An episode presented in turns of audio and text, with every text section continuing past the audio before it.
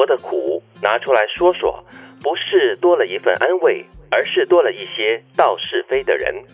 烦扰的事拿出来念念，不是多了一份支持，而是多了一点麻烦给自己；心情的差拿出来晒晒，不是多了一份理解，而是多了一群看笑话的人。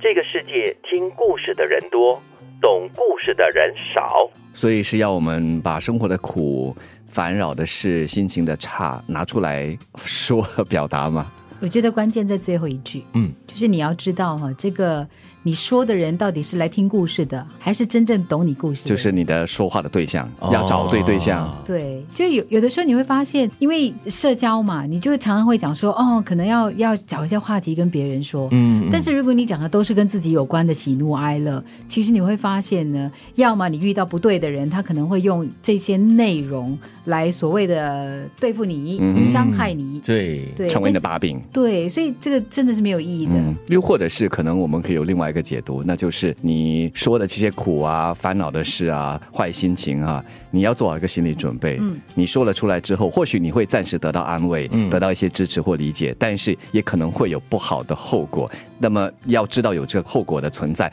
而愿意负担他的这个责任。所以这个生活京剧主要就是要告诉你要诉苦是可以的，嗯你要说一些烦恼，跟大家分担一些无法解决的问题的话是可以的，但是你要找对人，还有找对一个时机。对，因为其实你你会发现呢、比如说，如果你常常是找某个人诉苦，但是那个人其实没有把你放在他的心上，嗯他可能对他来说你就是一个很浅交的一个朋友，他可能就会觉得说，哟，这个人哦，每天活得这么苦的，每天跟我诉苦的，我才不要被他的负能量影响。嗯，也对所以。他没有能力帮助你，反而他可能会想想要远离你，因为你不在他的生活重心里面。或者这个人可能真的是关心你，但是嗯你每天诉的苦或者是说的烦恼都是同样的东西，嗯而且他给了你一些建议过后呢，你不见得真的是采取啊，对你不去改变你的生活，那我觉得如果我是那个人的话，我听久了也真的会觉得烦哦。我是你再好的朋友，天天听你接收你的垃圾，我觉得那也不公平、啊，对吗？而且正如你刚才所说嘛，都是同样的垃圾的话，那也不对，所以又要回到你的源头了啦。就是你天天都在诉苦的话，天天都烦恼的话，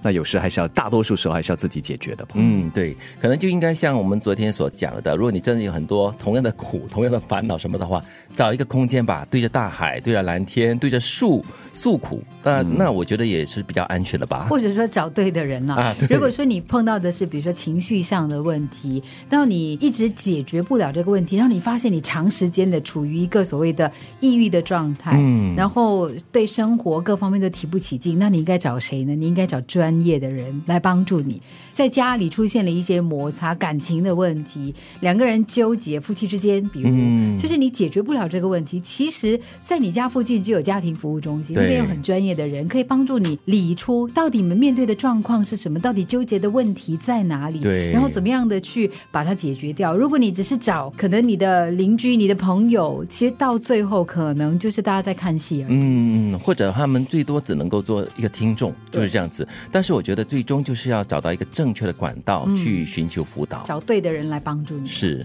生活的苦拿出来说说，不是多了一份安慰，而是多了一些道是非的人；烦扰的事拿出来念念，不是多了一份支持，而是多了一点麻烦给自己；心情的差拿出来晒晒，不是多了一份理解，而是多了一群看笑话的人。这个世界听故事的人多，懂故事的人少。